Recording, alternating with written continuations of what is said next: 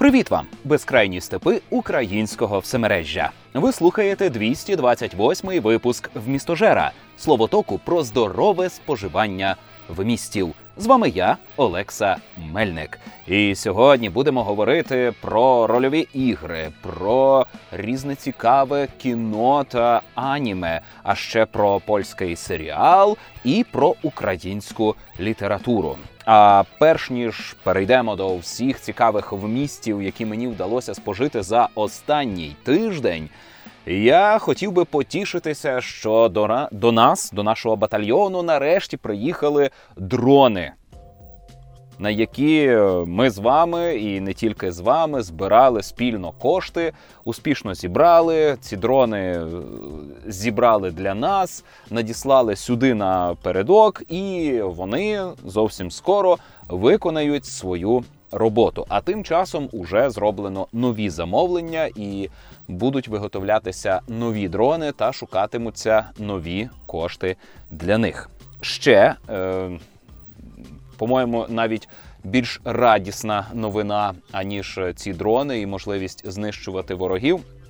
Е, в моєму житті відбулася позитивна зміна, і донька знову попросилася на наш із нею спільний сервер. У нас у вишневому садочку на е, як на полонині е, є хата, зроблена з вишневого дерева. На е, даху цієї хати є тераса, яку з різних сторін обступають вишневі дерева.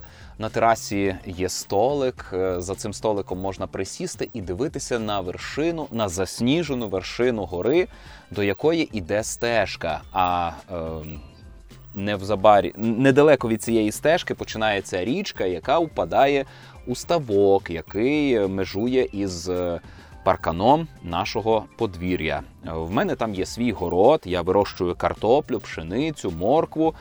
Е, донька намагається побудувати теплицю і зробити там великий город, аби я не займався цими дурницями на шість клітинок. Е, ми вже вимкнули там ворогів, тому що вони не давали нічого окрім нервів і втрати якихось ресурсів, знарядь, а відтак і часу. Е, ми разом чудово проводимо час. Правда, я зараз кажу, е, наче відбувається що щоденна, щовечірня сесія, а була тільки одна зустріч після кількатижневої перерви. Е, але я радий безмежно, що маю таку і технічну, і е, психологічну можливість е, проводити час із дитиною і разом із нею щось будувати, а поміж тим трохи спілкуватися, пізнавати її, розкривати себе їй і долучатися до виховання. Це круто. А Сьогодні у коротясиках я хотів поговорити про гонитву за вмістом. У попередньому випуску я нагадував, не не казав, а нагадував, тому що це не нове для вмістожерства. Е, про це навіть робилися окремі випуски. Але це все одно треба проговорювати, бо це не доходить навіть до мене, що що я оце проповідую, а а сам важко важко пораюся із оцим здоровим споживанням вмістів. Та все ж намагаюсь. Так от, е, минулого разу я говорив про те, що треба чистити беклок, викидати те, що насправді ви не хочете, і ви його відкладаєте саме тому, що ви цього не хочете, але з якихось причин ви себе переконуєте, що варто, варто, варто, варто, але воно просто гнітить. Поміж тим, я помітив, що е, мене також гнітить гонитва за вмістом. Я, е, готуючись до вмістожера, до запису чергового випуску, намагаюся спожити методично багато вмістів і споживаю їх зараз більше, ніж споживав до війни. Бо це така пристрасть, як у інших е, солдатів, це алкоголізм чи наркоманія. У мене це залежність від вмістів. І на щастя, вона не заборонена законом України, тому я це роблю цілком легально. А все одно страждаю, бо усяка надлишковість шкодить нам. І е, Заступаючи, наприклад, на добове чергування, там же ж не увесь час відбуваються бої. Так, трохи стріляють, так десь недалеко прилітає, але більшість часу на цьому чергуванні спокій. Я е, чергую 8 годин, з яких я не не витріщаюся 8 годин у оглядове вікно, бо це навіть трохи небезпечно, треба ховатися. І от коли я ховаюся там на 5-10 хвилин, за цей час я читаю книжку. Тобто я споживаю вмісти навіть в той момент, коли я вже чергую-чергую. А коли я е, покидаю свій пост і йду відпочивати, е, то я там 4 години лежу у бліндажі, і за цей час я дивлюся фільми, серіали, граюся на плейдейт, е, слухаю подкасти, доки обідаю чи п'ю каву. Е, тож е, я намагався ось цей час, увесь час цієї доби використати настільки ефективно, наскільки це можливо. Ну, ви собі не уявляєте, наскільки це е, руйнівне для мене. Бо споживання в місті стало для мене чимось просто обов'язковим. І ти маєш в себе запхати якомога більше, аби потім було про що розповісти, аби потім знову чути нарікання Антона чи Олександра про те, що ого, скільки ти встиг всього спожити, а я не маю цього часу, бо я залежний від цієї реакції. Упевнений, у кожного є якась така залежність, е, як щось зовнішнє, що спонукає вас е, гнатися за вмістом чи то тренди, чи то е, намагання відповідати якомусь образу інтелектуала. Наприклад, ви хочете дивитися е, фільми Феліні е, і потім козиряти, що ось е, я подивився 250 позицій з рейтингу IMDb тощо. Оце, на мою думку, псує нас. Я навіть зараз з вами говорю, і я хочу бути спокійний. А в мене істерика. Я хочу себе опанувати, я хочу відчути е, момент рівноваги і досягти цієї рівноваги саме через споживання вмістів, щоб в моє життя приходило щось збалансоване, щоб, а вже ж і зовнішні якісь чинники підштовхували мене до споживання, бо е, різні люди можуть мені порадити те, на що я сам би не вийшов. І це буде щось нове, щось, що виводить мене за межі ем, звичного, а отже, збагачує мене, розширює мій світогляд. Тобто впускати зовнішні чинники, е, зовнішнє спонукання до споживання нового добре. Але це не мало би бути батогом, який жене мене орати оцю ниву неспожитих вмістів. Е, Ну і власні пристрасті теж треба підкорювати, вгамовувати. І раз на якийсь час я зазираю у свій список завантаженого на Нетфліксі, в основному це на Нетфліксі, і чищу його. У мене е, ввімкнене розумне завантаження. Netflix мені підтягує рекомендації. Це було е, так, е, власне, останній останній спалах оцього приборкання гонитви за вмістом стався через те, що Netflix мені завантажив поспіль близько 10 фільмів, у яких у назві є слово Різдво. Ну, а я не, не, не поціновувач сезонних фільмів. Тривалий час я, як і усі, дивився сам удома, бо це е, наш е, новорічний фільм. Але він мені ніколи так не подобався. Перші три рази це було весело, бо я був отим хлопчиком того віку. І я себе з ним асоціював. Потім, коли я почав під, підростати, це кіно вже стало не таким веселим. Воно стало набридливим і обов'язковим. Немає обов'язкових вмістів. Ми маємо бути вільні від споживання вмістів і вільні обирати вмісти. Немає імперативів у цьому всьому. Хоч я іноді кажу, що це е, обов'язковий програмний твір, але це дурниці. Нема такого. Немає. Ось, і коли я побачив майже десяток фільмів з назвою Різдво, я навіть один з них е, спробував подивитись, ну це жахливо. Це жахливо. Я я взяв і почистив увесь той список. Періодично я так роблю. Вилучаю все, що Netflix мені рекомендує. Бачу, що о, у мене є один серіал. Клас. Я сідаю, його дивлюся. Перша серія сподобалась, дивлюся далі до кінця. Е, Буває, що не подобається, вилучаю. Останній раз, коли я оце почав чистити, в мене, окрім завантажених, е, рекомендованих, було ще й завантажено багато того, що я начебто сам обрав. А обираю я на Нетфліксі хм, красивий постер, візьму. Хм, Красива назва, візьму. Хм, Десь я про це чув, візьму. І отакого я собі навантажив, забив повністю пам'ять свого смартфона, і я е, потратив майже годину на те, щоб е, послідовно вилучати. Бодай щось найменше мені не сподобалося в якомусь фільмі чи серіалі. Геть, на 15-й хвилині перегляду повнометражної стрічки, геть, я не мушу, я не хочу, я нікому нічим не зобов'язаний у споживанні в місті. І е, Минулий випуск був короткий, правда? 36 хвилин. І що? Хтось вмер? Ні. Тож і е, прийдешні випуски не мусять бути великі. Хоча, а вже ж на цей випуск я наспоживав чимало і маю що класного розповісти. І є заготовлені якісь думки, порівняння. Е, але е, так сталося. Цей раз я не гнався. Я поволі споживав. Е, останні дві книжки, які я читав, я читав майже місяць. Так сталося в тому числі і через те, що в мене з'явився симулятор е, польотів дронів, і я от ще якийсь час приділяю дронам. Замість того, щоб 7 годин читати, я 7 годин літав у симуляторі. Е, Ось. Вся ця бесіда до того, що народ схаменіться, не біжіть, бо зашпортаєтеся. Е, по життю якось треба рухатися більш спокійно, впевнено, послідовно, без поспіху.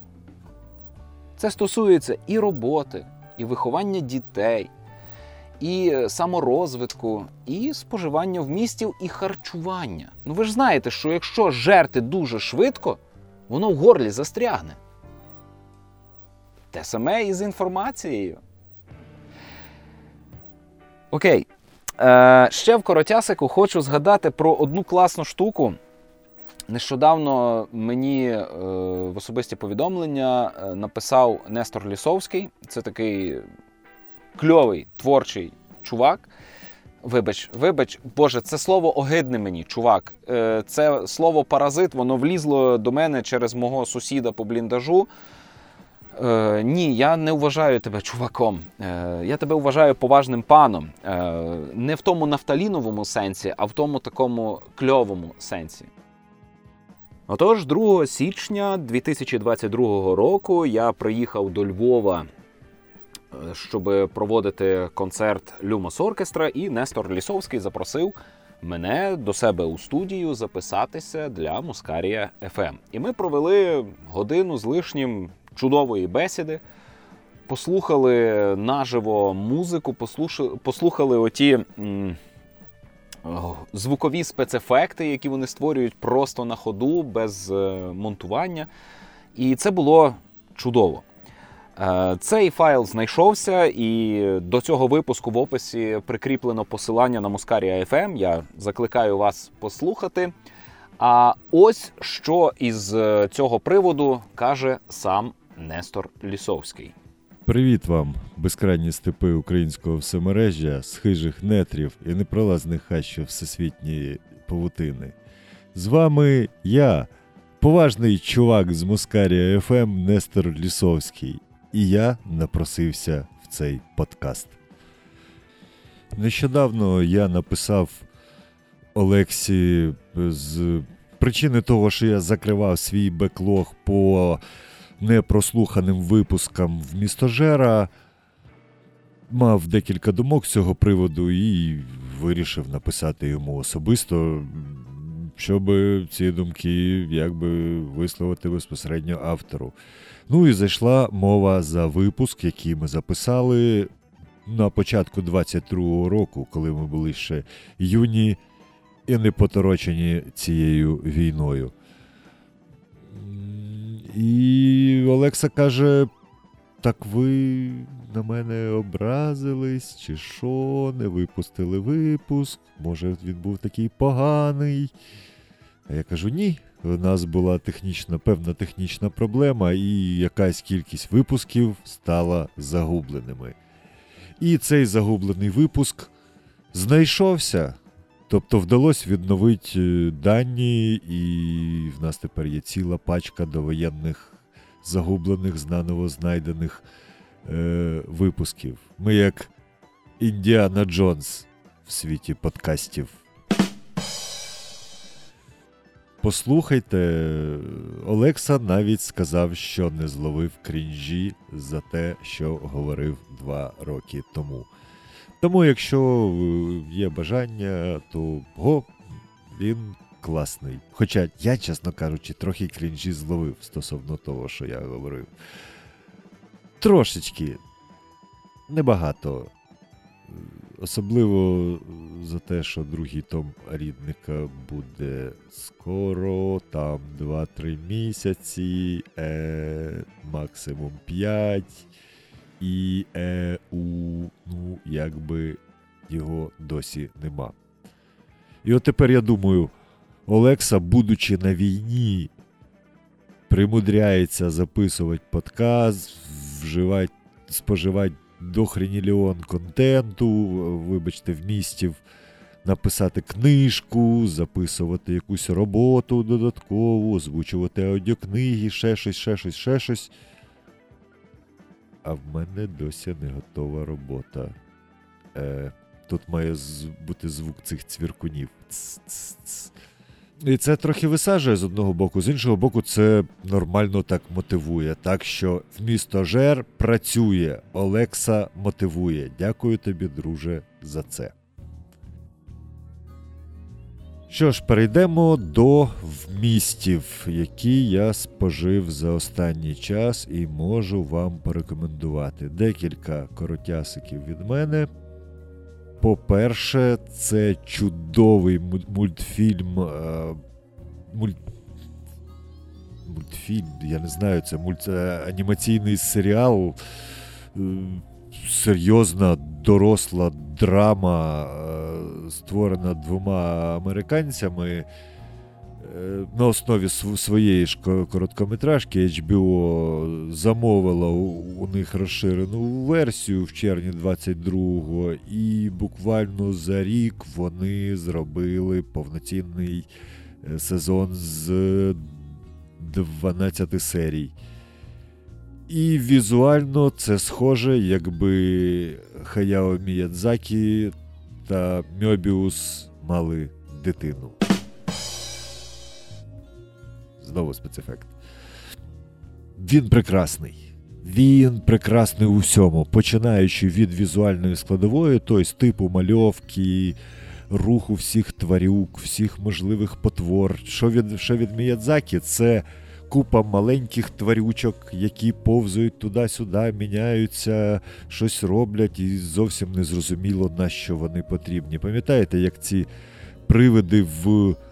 Е, ця в, як вона називається, Гост вкрадена, викрадена привидами, здається, чи де це було в лісі жили такі маленькі чувачки, лісові духи, в яких переверталась голова, чи то в принцесі Мононоке, е, я не пам'ятаю.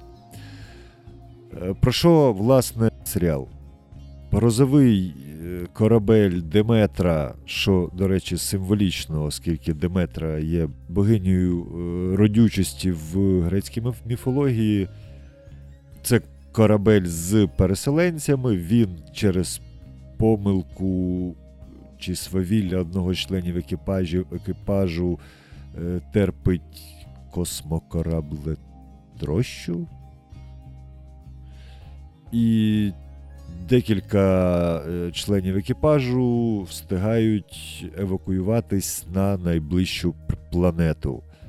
Планета вщент набита всяким живим, потворним, химерним, дивним і неймовірним життям, буттям, флорою та фауною. Потворами та тварюками, гарними і красивими, і іноді дуже страшними. І історія про те, як три окремі групи е, цих людей, членів екіпажу, які вижили, намагаються виживати і врятуватись з цієї планети. Серіал дуже цікавий. Взагалі, ну, типу, а що відбувається? Це абсолютно естетичний кайф. Я би сказав, що це топ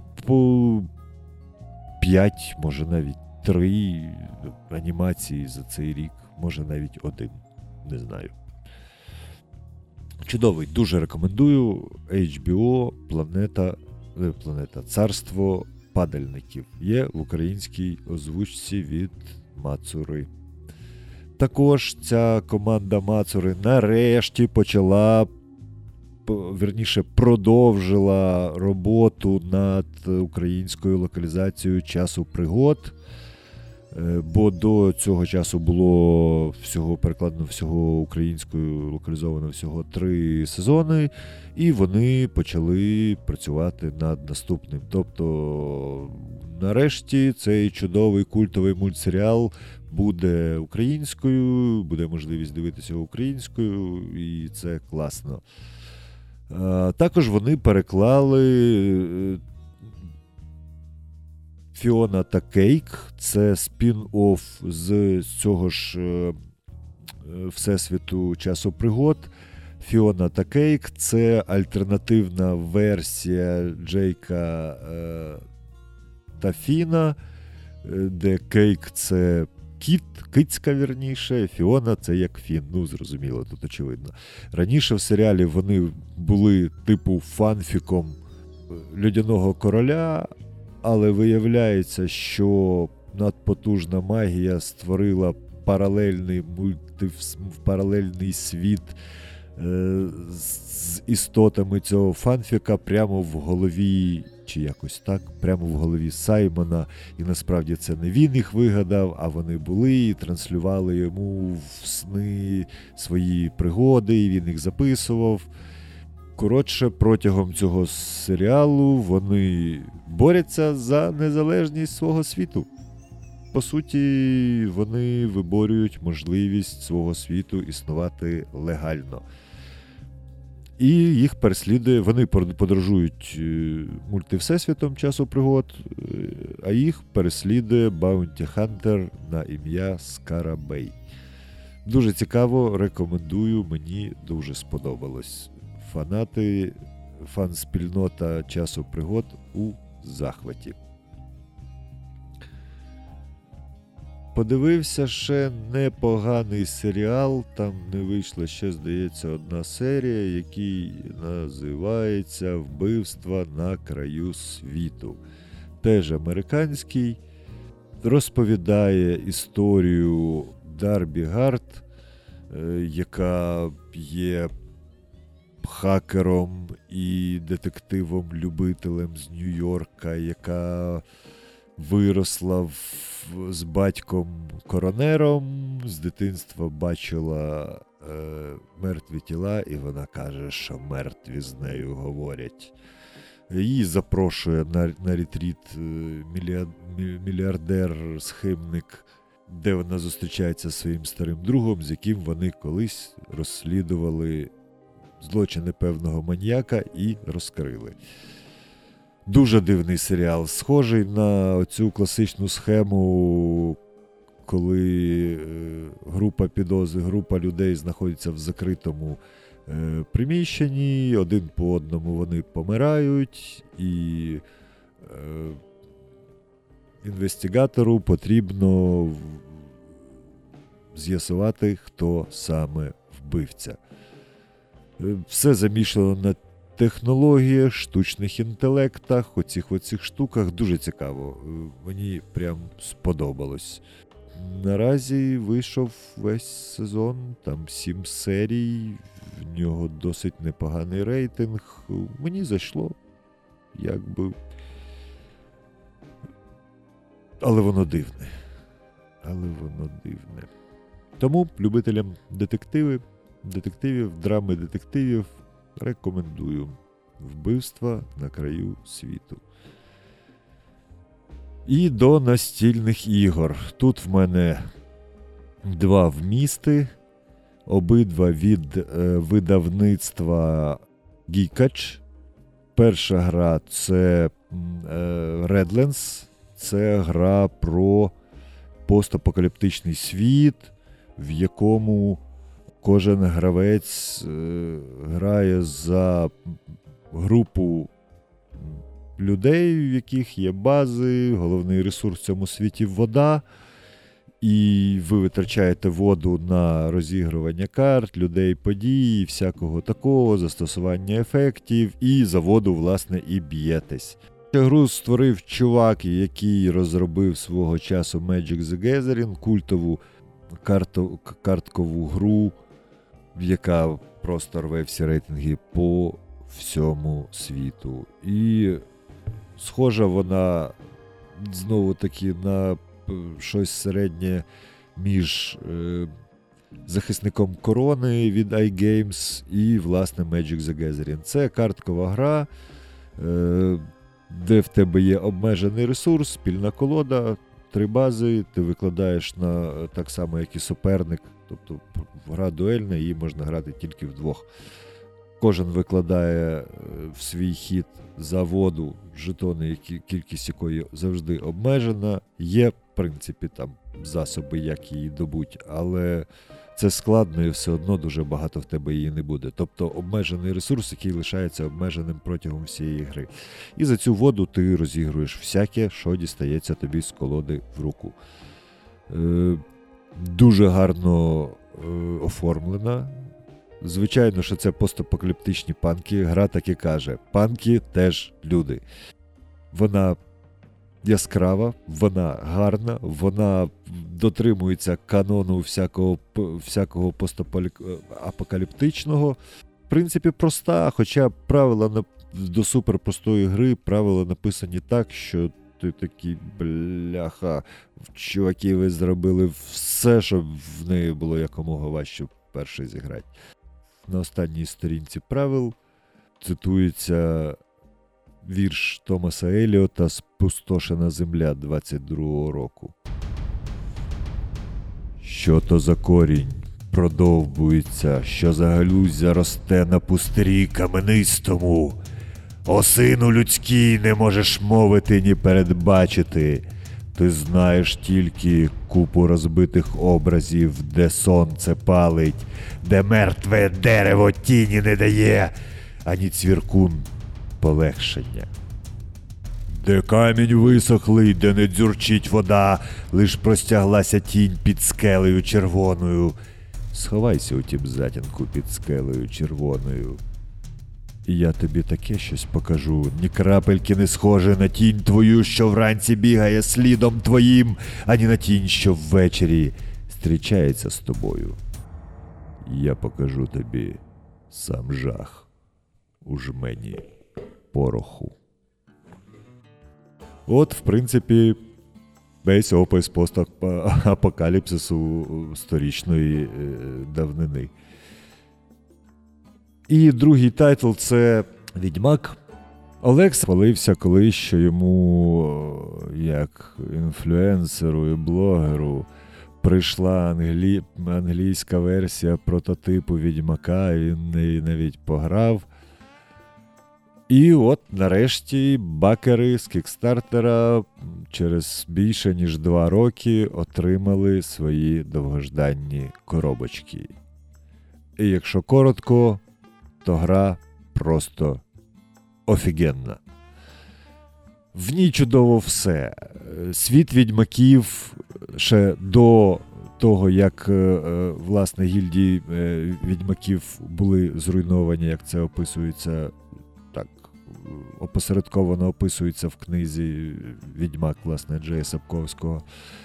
Існує багато шкіл відьмаків ти на початку гри кожен гравець вибирає собі школу, яка має свої особливості, фішки, плюшки і так далі. І ти бродиш світом, е, намагаючись стати найкращим відьмаком серед усіх. Ти бореш чудовиськ, досліджуєш різні хижі нетрі і непролазні хащі. Е, Є здорові коробки квестів, ти можеш грати як за відьмаків, так і є доповнення магії, де можна грати за, маг... за магів. Е, Дуже класні монстри, описи монстрів, ти бореш монстрів, з них випадають трофеї, які допомагають тобі стати ще кращим відьмаком. Ти можеш грати відьмацький покер або проти гри, або проти інших відьмаків. Можеш битися навіть з, іншим відьма... з іншими відьмаками, що теж допомагає тобі зрости в рейтингу і стати найкращим відьмаком цього світу. А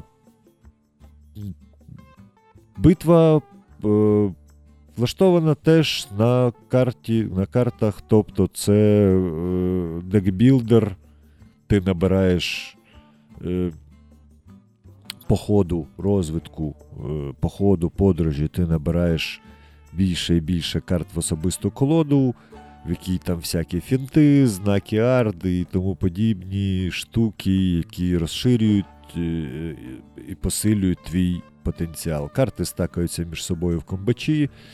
Тобто, чим далі, тим крутішим відьмаком ти стаєш. Е, Серед кікстартерівських ексклюзив, ексклюзивів є також коняка на будинку. Там е, головний цей Еленділ, монстр на коні з дикого гону. Е, Єдиний мінус, який ми е, знайшли в цій грі, це те, що якщо звалити всі допи в купу, то колода, бойова колода стає переускладненою і важкувато грати, але це фікситься незвалюванням всього в одну купу. Тому якби все цією грою просто чудово. Дуже рекомендую. На цьому, в принципі, в мене все. Дуже дякую, Олекса, за можливість е, влізти в твою чудову передачу. Е, Можливо, колись станеться акт з луки хижих нетрів е, з безкрайніми полями, і ми зробимо якусь таку руку, рубрику постійною. Це було б прикольно, а може й ні. Поживемо, побачимо. Дякую всім, дякую слухачам. Щастя, здоров'я, місто, Теребовля. На все добре.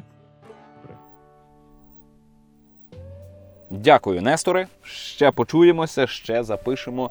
Сподіваюсь, не один спільний випуск. Тепер я тобі винен, ти маєш прийти. А, ти вже прийшов до нас. Я тобі вже не винен. Хух. Ну і до спожитих вмістів. А їх у мене, як я вже згадав, чимало. Е, Розпочну із е, не до кінця іще спожитої, але уже у більшості е, награної гри Hogwarts Legacy. Е, Це іграшка, яка вийшла у 2023 році, доволі свіжа, і зовсім нещодавно вона релізнулася для Nintendo Switch. Я мав за щастя пограти у такий великий проєкт із дорослою графікою на цій древній консолі Nintendo Switch. Е, Hogwarts Legacy е, це дуже, дуже консюмерський продукт. Е, Це е, там не- мистецький твір, не нове слово в жанрі. Це дуже обережна гра, зроблена так, аби гарантовано заробити. Вона не хапає зірок з неба. І тим не менше вона мені сподобалась, вона цікава. Ем, з мінусів я би сказав те, що за сюжетом у нас немає е, навчання з першого року у Гогвартсі, е, але в нас обов'язково є Гогвартс. Не можна відійти від Гогвартсу, хоча е, світ е, відьомий чаклунів він дуже широкий, він охоплює всю планету. Е, І вони є в різних країнах, е, їх представляють різні етноси, і це показано у Hogwarts Legacy. Ми дізнаємося, що ну в різних куточках світу є свої школи, є свої е, проблеми. Е, Англія не єдина. Але наш головний герой е, потрапляє до Гогвартсу одразу на п'ятий рік навчання, наперед передостанній. Е, Це велика рідкість, але так уже бувало неодноразово. І протягом сюжету гри ми дізнаємося про е, одну е, дівчину, яка раніше також потрапила до школи е, в пізньому віці, бо вона була дуже талановита. Е, У Hogwarts Legacy немає рольовості. Е, Ми на початку створюємо свого персонажа, надаємо йому голос, зовнішність, але в нього немає. е, Ну добре, ми йому навіть ім'я надаємо, але це ім'я ніяк не фігурує. До нього ніхто не звертається на ім'я. У нього немає власного характера. Він, як і Гаррі Поттер у серії книжок про Гаррі Поттера, є спостерігачем, через якого е, читач пізнає цей світ. Е, Але він ну дуже якось ну добре, не пасивний, тому що наш головний герой е, робить всю роботу, він вирішує купу е, питань. Але як і в Скайримі, цей герой не має своєї особистості. А мені хотілося б, щоб тут було хоча б як у відьмаку, де у нас є готовий персонаж, у нього є свої коментарі, у нього є своя реакція, поведінка. А вже ж вона залежить трохи від нашого вибору в діалогах, але здебільшого це е, хтось, хто живе своє життя, до якого ми його трохи підштовхуємо. А тут якось не так. Е, Це екшен рольова гра, в якій екшен переважає. Е, Це метроїдванія. Е, Тут дуже багато різних колекційних штук, які вам від самого початку недоступні. Але мірою проходження гри ви опановуєте якісь нові е, закляття, е, якісь нові здібності, або дізнаєтеся, як застосувати уже наявні у вас закляття і здібності, і можете збирати нові штуки чи проходити у нові місця. Hogwarts Legacy подарувала мені відчуття повернення в університет. Вона е, дуже гарно працює як е, симулятор навчального процесу, бо уся гра побудована таким чином, що аж до фіналу ви знову і знову вчитеся. І е, освітня система Гогвартса мені дуже подобається, тому що е, ну, ми опановуємо фах е, чаклунський. І е, це дуже практична штука. І для того, щоб навчитися щось робити, це треба робити. І різні професори дають нам доручення. Нам треба е, там, ну, застосувати якесь вибухове закляття чи якусь е, войовничу рослину е, в таких-то умовах. Ми дотримуємося цих вимог, і це здається щось не обов'язкове, а насправді обов'язкове, бо тільки так я опановую доволі складний ігролад. Тут е, дуже складна е, ігрова механіка. Наприклад, коли я в бою, у мене є ем, чотири закляття. Є група з чотирьох заклять. Я їх собі е, обираю, яке в якому місці е, застосовувати. Але цих чотирьох заклять недостатньо. Вони всі на кулдауні. І доки мої попередні чотири закляття на кулдауні, я натискаю кнопку і перемикаю на ще одну розкладку. Всього в мене є чотири розкладки по чотири закляття, 16 заклять. Я між ними маю перемикатися просто під час бою. Завдяки цьому голова закипає, але коли вдається, то у мене ну таке видовище на екрані. Я так розкидаю тих ворогів. І до речі, гра виглядає важкою, але такою не є. Вона складна, але не важка. Дуже рідко, навіть у боях з босом, я гинув. А я граю на середній складності. Е, і я не скажу, що ну, мені легко, чи я не відчуваю виклику, але я відчуваю, що я дійсно могутній чаклун, я дійсно талановитий. Мені класно це вдається, бо я виконував усі доручення, я виконував побічні завдання, і все воно працює на те, аби я краще опановував е, навички. Краще е, розбирався, як застосовувати закляття. Без деяких побічних завдань я би й не дізнався, як відкривати оту е, скриню з оком. А це доволі просто. І доступно майже відразу.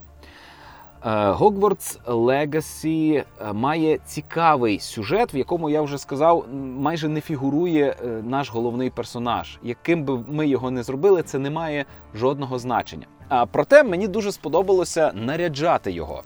У Hogwarts Legacy е, всі зустрічні персонажі одягаються е, якось в єдиному стилі, який відповідає епосі. Це кінець 19 століття. І тільки я є е, праматір'ю стилю Албуса Дамблдора. Е, Ви пам'ятаєте, у фільмах про Гаррі Поттера Албус Дамблдор був найхимернішим, найепатажнішим, найстильнішим чарівником. І моя героїня Сновида Мельник. З азійським корінням, така трохи смаглява, з фіолетовим волоссям. Вона ходить ну, в таких е, яскравих, е, кричущих нарядах, що е, не атакувати її не можна. От е, кожен раз, коли я у цій грі підходжу до чергової арени, і е, хтось е, із сюжетних напарників такий. Ну, що ми будемо робити? Підкрадемося, обійдемо їх чи нападемо в лоба. А я в цей момент уже розкидав 5 чи 6 гоблінів чи чарівників. Там вже такі вибухи несуться, а той ще думає, е, ми будемо якось їх обхитрити. Ні, ми будемо з усіма битися, бо я непереможна сновида Мельник. Оце відчуття, яке дарує Hogwarts Legacy, воно не зрівняне ні з чим. Е, і це дуже класно працює. Нагадаюся, що Hogwarts Legacy вийшла на Nintendo Switch, і вона а вже ж була сильно урізана для цієї консолі, аби вона там просто працювала, аби вона там запускалася. І у цієї гри є багато завантажень. Е, В неї відкритий світ, і на інших, на великих, на дорослих платформах. Е, Цей відкритий світ справді відкритий, а на Nintendo Switch він поділений. Якщо я з вулиці хочу зайти у приміщення, то я мушу е, почекати на екран завантаження. Якщо я з е, теренів хочу зайти до якогось містечка, наприклад, до Гоксміда чи на територію Гогвартсу, то я теж мушу почекати. І в принципі я не бачив проблеми з завантажувальними екранами. Вони не такі довгі і не так часто стаються, як це е, розкричали в оглядах. А проте був період, коли у мене згорів свій, е, згорів роутер, я не мав інтернету у бліндажі. І тоді я жахнувся. Е, Бо виявляється, щоразу, як був завантажувальний екран, я брав до рук е, смартфон і писав у чаті е, капище в місто жерців, як мені подобається Hogwarts Legacy. А коли в мене е, не стало інтернету, і я сидів і просто пауза. Пауза. І тоді я зрозумів, що ну, мабуть, мабуть, от в, так, в такому становищі, коли ти не маєш на що перемкнути увагу, доки триває е, пауза, то це забагато. Але ну, та, така платня часом за те, що ця гра взагалі доступна мені в цих умовах, що вона запускається на Nintendo Switch. Е, Я впевнений, що жодна людина, маючи е, можливість гратися на чомусь іншому, не обере придбати Hogwarts Legacy саме на Nintendo Switch. Це варіант для тих, хто ну тільки на Nintendo Switch і може гратися, або для тих, хто ну дуже хоче портативного грання. Але ну, навіть на Steam Deck, напевно, було би ліпше гратися у Hogwarts Legacy. Не знаю. Е, Загалом мені дуже сподобалося. Я би хотів, щоб напрацювання цієї гри е, залишилися і перейшли в якусь нову пригоду. І я навіть міркував про те, яким би міг бути сюжет нового, е, нової пригоди у цьому всесвіті. Я би хотів, щоб там не було Гогвартсу, щоб вже не було теми навчання, але якось треба. е, Придумати, що герой знову опановує навички. І я придумав е, історію про е, Аврора, який пережив жахливий заміс, а події відбуваються у 21 столітті, паралельно з нашим часом. Аврор пережив жахливий заміс, його ледве врятували. Заміс був настільки сильний, що е, ніхто навіть не знає, що це за особа. Тому що його було настільки спотворено, що навіть стать неможливо визначити. І в якийсь момент ми е, беремо і магічним чином відновлюємо зовнішність цього персонажа, тобто створюємо його зовнішність. Е, Оскільки він пережив жахливе е, побоїсько, в якому загинули усі він е, мусить відновлювати пам'ять. Він не пам'ятає себе. Ну, це класичний прийом втрати пам'яті досвідченого героя. Але я ще накинув в цю історію трошечки загадковості, бо в там магічній аурі цього Аврора е, впізнаються аури. Інших е, учасників цього бою, тобто багатьох учасників цього бою, він одночасно є багатьма людьми і не зрозуміло, як так сталося. Тобто перед нами якийсь Франкенштайн, який виник внаслідок якогось побоїська, е, де Аврори розбиралися із е, якимись е, сучасними лиходіями. І е, протягом гри цей герой відкриває себе, відкриває для себе нові навички, е, нові чари. Е, і е, розслідує обставини власної загибелі чи е, власної появи, як він такий е, цікавий і незвичний, чи вона, чи воно, чи вони з'явилися. Ось. У таке я би пограв, правда? Ну, звучить прикольно. Особливо те, що е, події цього світу помістили би в наш час. І я би хотів дізнатися, як е, магічні пристосування могли би е, виглядати і сприйматися у нашому часі. Бо наразі ми бачили, як це виглядає в пізніх 90-х, е, і бачили, як це виглядає в 19 столітті. Але ж гіпотетично чаклуни не зникли в 2023 році, чи в 25-му, коли вийде гра про Аврора, який повстав із мертвих. Ну, отаке. Hogwarts Legacy я рекомендую, а вже ж е, по можливості грати на великій платформі. А як такої можливості нема, то а вже ж можна і на Nintendo Switch. Радощів це також дарує. Ну а тим часом е, перейдімо до блоку кіно. Я подивився детективну драму Плазуни або рептилії. Е, це кіно яке спродюсував Бенісіо Дель Торо, і він же в головній ролі. Е, у нас є історія про заможного пана, який одного дня приходить е, в будинок, який е, мала продавати його дружина, вона ріелторка, і знаходить труп цієї дружини починається розслідування, з'ясовуються е, різні темні обставини цієї смерті, вилазять е, секрети родини, роз, розмотується клубок е, корумпованої схеми в регіоні. І з усім цим розбирається детектив, якого грає Бенісіо Дель Торо. Е, хочу відзначити, що Бенісіо Дель Торо це один із великих акторів, який у різних образах е, виглядає дійсно як різні люди. Бо є Бенісіо Дель Торо із вартових галактики, а є Бенісіо Дель Торо із зоряних війн е, Бунтар 1 А є Бенісіо Дель Торо ось із плазунів. І це зовсім різні люди. Е, приблизно так само е, грає е, різних персонажів Том Генкс.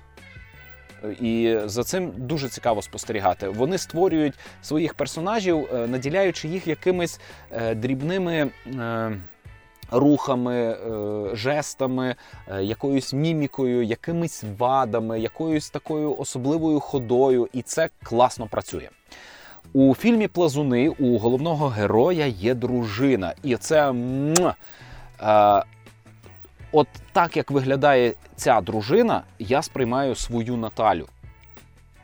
Це надзвичайно сексуальна жінка, і її сексуальність у е, самодостатності і розумі.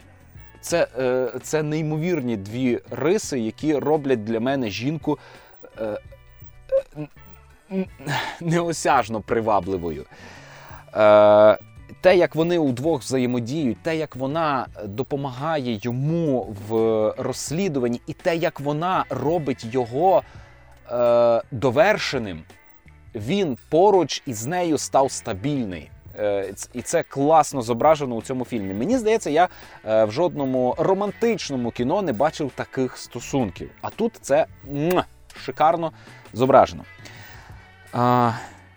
Це історія, я вже казав, е, яка е, виводить на розмотування клубка е, корупції, і головний герой опиняється в таких обставинах, де треба обирати між дружбою та вигодою. І це все дуже важко і напружено. І ще це процедура. Цей фільм показує, як ведеться розслідування. І головний герой мені дуже сподобалося, е, в якийсь момент вбиває е, порушника закону. І е, на бесіді з психологом він каже, що йому постійно сняться сни, де він е, е, виймає зброю і не може стріляти. Але після того, як він уже вбив людину е, насправді у сні, він не відчуває гальмів. І це класно, це це чудово, що ця людина е, розуміє, що вбивати злочинця, порушника це непогано. І нема чого співчувати такій загиблій е, людині. Ну, е, плазуни кльові, і е, назва дуже гарно м, передає зміст, тому що плазуни вони холоднокровні. І це історія про холоднокровних людей, які в гонитві за наживою, за наживою переступали через тіла, які не рахувалися ні з чим, ніщо не цінували і не шанували. І вони за це поплатилися, бо добро завжди перемагає. У добра є зуби, пазурі і пістолет. Ну або автомат. Рекомендую. А, там гарний дубляж е, доступно на Нетфліксі. Ще на Нетфліксі я подивився кіно Ілюзія безпеки. Це кіно Netflix мені пхав і пхав і пхав, і я його вилучав. Але там на постері Джулія Робертс, і я коли бачу цей широчезний рот Джулії Робертс, мені робиться бридко. Я не можу сприймати цю акторку. Але, але в ілюзії безпеці. Е, в ілюзії безпеки Джулія Робертс грає е, дуже неприємну жінку. І їй прямо в очі кажуть, що ти курва неприємна, ти скандалістка, ти ну, ну, ну не хочеться з тобою бути. І це той випадок, коли акторка дуже добре вписалася в образ. Або, можливо, це і є її натура, і вона е, побула собою на знімальному майданчику. Ілюзія безпеки історія про те, як е, сім'я з тата, мами е, і двох підлітків виїжджають на вихідні за місто і стається кінець світу під час цього виїзду. І оце історія про те, як е, пересічна американська сім'я, ну а вже ж не пересічна, бо вони таки трохи заможні, як вони сприймають той факт, що світ довкола них гине. На те є різні ознаки. Там е, зійшов з курсу танкер і вилетів на берег, е, збилися з маршруту Фламінго і приземлилися до них у басейн. Е, олені цілою зграєю прийшли подивитися на людей у будинку як на, на щось дивне. Якісь листівки скидають. З літаків відбуваються різні химерні речі, і люди з людьми починають гристися.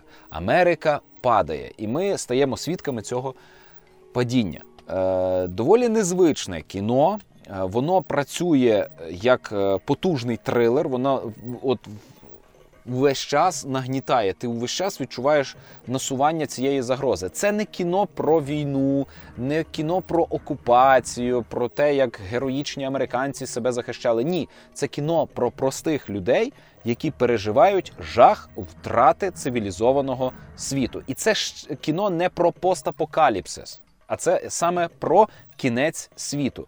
Нема визволення, нема порятунку, нема надії. Це кіно про остаточний кінець. Хто як із ним порається. Е, Рекомендую подивитися, якщо ви хочете чогось важкого і гнітючого, бо кіно не дуже розважає, воно не веселе, це не атракціон. Це не Max. Там у тих старих Max е, в першому другому фільмі, здається, і ще е, в першому фільмі показували, як. Е, світ ще гине, ще не загинув, ще не настав кінець світу. А от власне ми були свідками настання. Чи, наприклад, світанок мерців е, був такий фільм, де ми бачили, е, як, як цивілізація гине. Е, оце воно тільки воно не таке фантастичне, і через це воно е, дуже жахає, воно е, близьке до реалізму. Ну, Ми з вами вже пережили це, і цікаво подивитися на те, як кінця світу бояться американці. Добре, а відпочити від гнітючого і важкого я би радив у фільмі у повнометражній анімації студії Джіблі. Е, завдяки е, подкасту Fantasia.ua я знаю, що це студія не Гіблі, а студія Джіблі. Її треба читати на італійський лад, бо це є італійська назва японської студії анімації. Я подивився Порко Россо. Чомусь я собі думав, що я Порко Россо бачив, але насправді я не бачив, а проклацував. А ось взяв і подивився. До речі, на Нетфліксі доступні, здається, всі повнометражні анімації студії Джіблі. Більшість з них навіть мають е, українські субтитри. Е, на жаль, на жаль, у Порко Россо просто жахливий український переклад. Там якісь такі безглузді е, речення, не знаю. Може, це автопереклад. Ну я в більшості не розумів, що я читаю, хоча читав е, українською. Тож я увімкнув е, англійську озвучку і подивився. Е, Дві третини анімації вже просто англійською мовою, навіть без англійських субтитрів, бо чомусь в англійській локалізації звук не сходиться із текстом. Що це за маячня? Я не розумію, але так є. Отже, Порко Россо – це історія про Адріатику, над якою літають гідроплани. Е, оце це якийсь такий е, пан гідропланопанк. Ось е, фі, е, анімація у такому жанрі. Головний герой Порко Россо, він же Марко Россо, е, несе на собі прокляття. Він антропоморфна свиня. Ну тобто він людина з рилом і вухами свині. У нього є пальці, але він свиня. І він багато самоіронізує про те, що він свиня. Порко Росо пілот найманець. Він літає над Адріатикою і рятує різних людей від повітряних піратів. І їх тут багато. Діється е, в часи, коли нацисти вже прийшли до влади, але ще Хоча ні, це здається 1929 рік, а нацисти прийшли до влади, здається, в 33-му. Я можу помилятися. Але е, про нацистів тут говорять. І нацисти дружать із піратами. Пірати полюють на е, Порко Россо, а ще у Порко Россо є американський конкурент, який е, змальований з американського актора, який став президентом. Е, Це е, дуже характерна для студії Джіблі анімація. Вона добра. Тут навіть пірати не жорстокі, не монстри. Дійсно, я кажу, що у е, цьому мультику можна відпочити. Тут є насильство, тут є бандитизм, але насамперед тут є романтика польотів, тут є містика польотів. І е, воно би чудово працювало навіть без цієї містики, але вона тут є і вона доповнює е, характери, вона доповнює сюжет. І працює це ну, на ваше занурення, на ваше відчуття того, що ви е, ловите на обличчі оцей вітер від польотів. Ще е, Порко Россо це анімація ручної роботи без комп'ютерної графіки. І тут змальовані тривимірні повітряні бої. І е, літаки зі складною геометрією рухаються у тривимірному просторі. І Це ну, це гідне поваги. Таке намалювати е, це довго і важко, а воно зроблено. Е, І це красиво. Це дуже красивий мультик. І це той випадок, коли аніме повернути до людей обличчям. Коли тут немає японської кринжі. Ну, звісно, якщо ви не дивитеся це в оригінальній японській озвучці, бо там от є ця японська дичина, і ці коли вони не можуть говорити, а просто підвивають, е, і це у них типу слова. з гіпертрофованими емоціями. Я я не розумію цієї поведінки, але ну, у них така культура, у них така мова. Е, англійською воно звучить дуже дуже по-західному і сприймається краще. Отако. Ще я на цьому тижні е, розпочав новий маратон. Це форсажі. Я вирішив нарешті подивитися форсажі. Кажуть, що вони кращі за Марвел. Е, і я схильний вірити. І подивився першу трилогію. Е, говорити про це як про трилогію, напевно, не дуже варто, бо кожен фільм дуже самостійний, лише має деяких спільних персонажів. Е, у першому фільмі ми знайомимося із копом під прикриттям, який намагається розслідувати грабунки дорожніх піратів. Вони нападають на фури прямо на ходу. Е, і він, як е, стрітрейсер, намагається е, втертися до них в довіру і вивести їх на чисту воду, але потім навіщось відпускає. У другому фільмі у нас знову історія про копа під прикриттям, який намагається вивести на чисту воду якогось там бандюка. А у третьому фільмі, і він в цій трилогії найкращий. Е, у нас історія про неповнолітнього, який е, любить кататися, але потрапляє в Токіо, знайомиться із токійськими дрифтерами, а вони за сумісництвом є бандитами, і він вирішує різні конфлікти за допомогою гонок. Е, мене цей фільм також зацікавив зараз і тому, що я сам е, поволеньки мутую в автомобіліста. Е, і у мене теж з'являється жага швидкості, і всі ці е, приколи, які відбуваються в мозку людини за кермом. Е, і мені було цікаво дивитися за тим, як різні пілоти болідів із фільмів Форсаж поводяться за кермом, як показана швидкість, як у них викривлюється простір і час від того, що вони перейшли на 180 км на годину. Мені це дивно. Можливо, якби я їздив по нічному місту з неоном, то у мене перед автомобілем теж так би все викривлялося, але зараз при 120 такого ефекту ще нема. Можливо, при 180 вже починається. Або вони всі на наркотиках, і у них е, отаке сприйняття. Е, це кіно атракціон яке е, дарує насолоду від е, швидкості. Дійсно, є відчуття загрози, є кльові трюки, і в першій трилогії е, трюки в більшості знімалися з натури. Хоча а вже ж застосовується чимало комп'ютерної графіки, комбінованих зйомок, але е, тут є багато небезпечних трюків. І навіть в кінці третього фільму е, людей попередили, що це все контрольовано в е, закритих дорогах. Е, не пробуйте відтворити це, е, бо то, то є трюки, то не є реальне життя. І я маю намір подивитися решту, е, решту форсажів.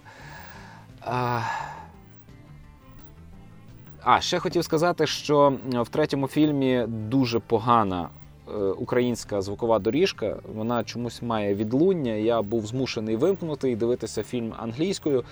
Е, бо там дуже крута музика. Е, от всі ті меми про е, автомобілі, які супроводжуються звичними для цих мемів музичними вставками, вони, здається, походять із оцього третього форсажу. Потрійний форсаж, токійський дрифт. Ну і а вже ж, а вже ж, е, цей фільм впливав на розвиток серії Need for Speed. Завдяки форсажам у нас е, з'явився Need for Speed Underground, Underground 2, потім Carbon, Most Wanted. Е, деякі моменти із першого, другого, третього фільму, мені здається, просто дослівно відтворювалися у тих іграх. І вони для мене були супер крутими. Після перегляду е, трилогії Форсаж страшенно хочеться е, поринути у ті е, старі ігри. Але у мене на черзі Need for Speed Unbound. Десь е, ближче до березня-квітня я планую нарешті погратися у Need for Speed Unbound і насолодитися тамтешніми музичними треками. Гаразд, із фільмами усе. Я подивився серіал, який називається 1600 1670. Йдеться про рік. Це польський серіал, знятий за гроші Нетфлікса. І це е, нам говорить про те, що українцям теж уже пора брати гроші у Нетфлікса і знімати кіно про свою історію. Бо 1670 е, це історичний гумористичний е, серіал в жанрі мокюментарі. Це як офіс схрестили із вогнем і мечем. Можете собі уявити таку вибухову суміш? А воно існує. Це поляки, які беруть за основу своє сучасне суспільство, карикатурно зображають його через історичних персонажів, через історичні особливості 1670-х років своєї історії і висміюють недоліки цьогочасного суспільства. Е, і е, надмірну релігійність, і упередженість, і е, гомофобію, і расові якісь ксенофобні штуки, притаманні полякам. Мені дуже сподобався епізод, де син шляхтича у Сараї грає козацьке бароко. У нього там свій гурт.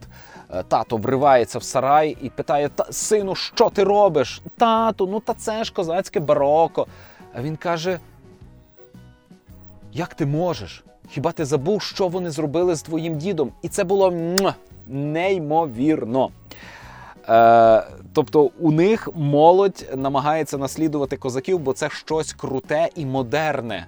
А поляки відсталі. Там є сцена, де шляхтич виходить посеред села, і це виглядає як е, терени біля мого бліндажа, таке натуральне пиздоріжжя. Він виходить і каже: Ну, тут буває гарно. З як то, з червня по вересень, до середини вересня. І це це дійсно про е, нашу погоду, нашу природу. Е, це кіно е, дуже про східну Європу, і воно екзотичне навіть для мене, бо я не звик бачити е, такі костюми, такі декорації в дорогих нетфліксових серіалах. Я звик бачити вікінгів, звик бачити якихось британців, греків, спартанців, ну не польську шляхту.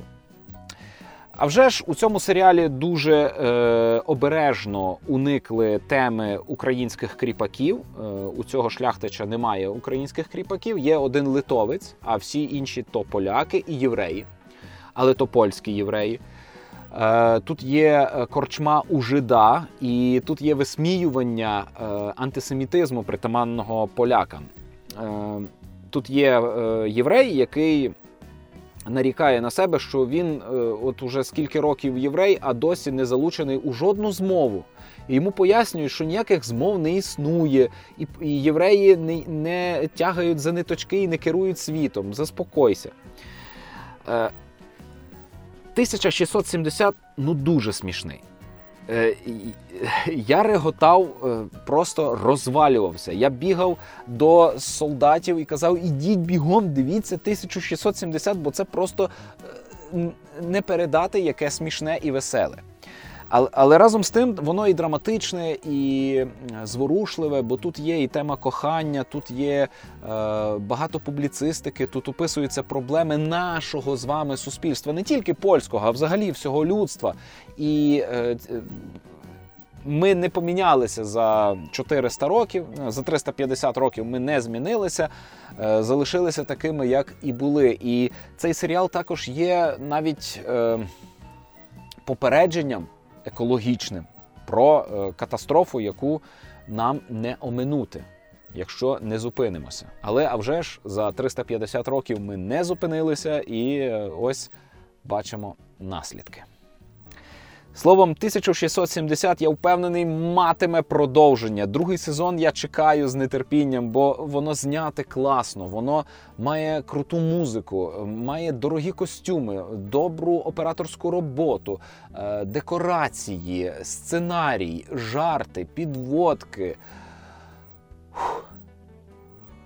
І більше за це я чекаю на українську альтернативу ми щось таке ж маємо зняти про козаків і показати, якими ми були крутими вояками. А ще до козаків у нас була Русь, і показати це. І це все екзотика. Про це світ не знає, а, а воно цікаве. І тут е, відбувалися дуже драматичні події, які, е, якщо подати з перцем і гумором, то буде кльово. І цицьок показати. Так, цицьки це важливо. Хух. Ну і наостанок я е, прочитав книжку Макса Кідрука. Я нагадую, що у мене триває маратон книжок Макса Кідрука. Я методично читаю всі. Е, прочитав Зазирни у мої сни. І це наразі найбільш кінгова книжка Макса Кідрука. Макс Кідрук фанат Стівена Кінга, і е, його вплив відчувається у творчості Макса Кідрука. А це найбільш кінгова штука, яку я у нього читав. Е, Зазирни у мої сни розповідає про е, українського простого собі батька, е, чий син мав кісту, потрапив на хірургічний стіл, аби цю кісту вирізали. І там у нього випадково зупинилося серце. Коли син повернувся після клінічної смерті в світ живих, з ним не все було добре. Разом з сином повернулося якесь щось, що оселилося всередині цього сина. І у зв'язку із цим відбуваються різні химерні події. Е, книжка написана як щоденник. Ну, добре, не як щоденник, але це е, історія від першої особи, яку розповідає ось цей батько. Тут є і е, викрадення дитини, тут є подружня зрада, тут є е, агенти ФБР, є секретні технології із зчитування снів, з чого власне і походить назва книжки Зазирни у мої сни. Е, є і містика, і фантастика. Е, це ну, ну кльово. Єдине, що нагадую у жодному разі не можна читати примітки, які залишає Макс Кідрук, бо це такий у нього прийом самоствердження через приниження свого читача. У нього там якісь прості е, діалоги англійською мовою, вони супроводжуються примітками. У нього є згадка якогось населеного пункту, і обов'язково є примітка, яка не несе ніякого змістового навантаження для сюжету книжки, але вас навантажує. Е, і а вже ж, е, читаючи Макса Кідрука, треба вміти е, пропускати абзаци, бо в нього є там е, тексти про американський футбол, тексти про розв'язку на дорозі. Ну, ти читаєш там так, траса така, то їхали стільки-то кілометрів в ту сторону, туди повернули. Це ніяк не рухає історію. І я просто тако ага, сторінку проминули. Давайте, діалог. О, то до чого ви доїхали? Е, І от таким чином я читав. Мені дуже сподобалося, коли я вже не обтяжував себе оцією надлишковою інформацією. Е, Я, я дякую Максу Кідруку, що він допоміг мені виробити цю навичку, і е, воно гарно працює і з іншими авторами. Мабуть, так і виглядає швидко читання. Книга невелика. Е, Це ще не колонія, е, тобто доволі комфортне чтиво. І е, ну, не клішований сюжет, тому що події відбувалися дуже незвично. Тут декорації мінялися раптово. Тут відбувався детектив, який, наче й не мав бути детективом. Тут іноді було відчуття, що в мене волосся на потилиці ворушиться від того страшного, що відбувається у книжці. Е, Тут і люди гинуть теж, і е, татусь е, не, простий такий, а доволі жорстокий, і це теж цікаво. Словом, зазирни у мої сни Макса Кідрука книжка, яку я схильний рекомендувати. Е, Один з найкращих українських авторів і книга, за яку не соромно, яку, напевно, варто перекладати англійською і поширювати на увесь світ. Ну, а в мене все. Я з вашого дозволу піду далі споживати якісь цікаві вмісти, а насправді піду зараз літати в симуляторі дрона. Е, За кілька випусків навіть може розповім вам, як мені сподобався цей симулятор. Але для цього мені треба е, нарешті пройти найпершу е, мапу у цьому симуляторі і почати, почати літати в інших місцях. Е, Я хочу подякувати нашим патронам, які продовжують підтримувати нас на Patreon. Е, Подякувати всім, хто коментують кожний випуск і дають мені можливість поспілкуватися і трошечки інакше подивитися на розказане мною. Дякую за вподобайки, за поширення, за згадки нас у ваших спільнотах чи чатах. Е, Дякую всім, хто донатить навіть не нам, а просто кудись на ЗСУ. Знайте, що кожна копійка робить свою роботу і нагадує, що українці дуже класно вдаються до самоорганізації. Хух, з вами був Олекса Мельник. Ви слухали 228-й випуск вмістожера Словотоку про здорове споживання вмістів. На все добре. Почуємося за тиждень або трохи пізніше. Та й, мабуть, з Новим роком, може, вже цей випуск таки буде новорічний, бо з попереднім я промахнувся. Па-па!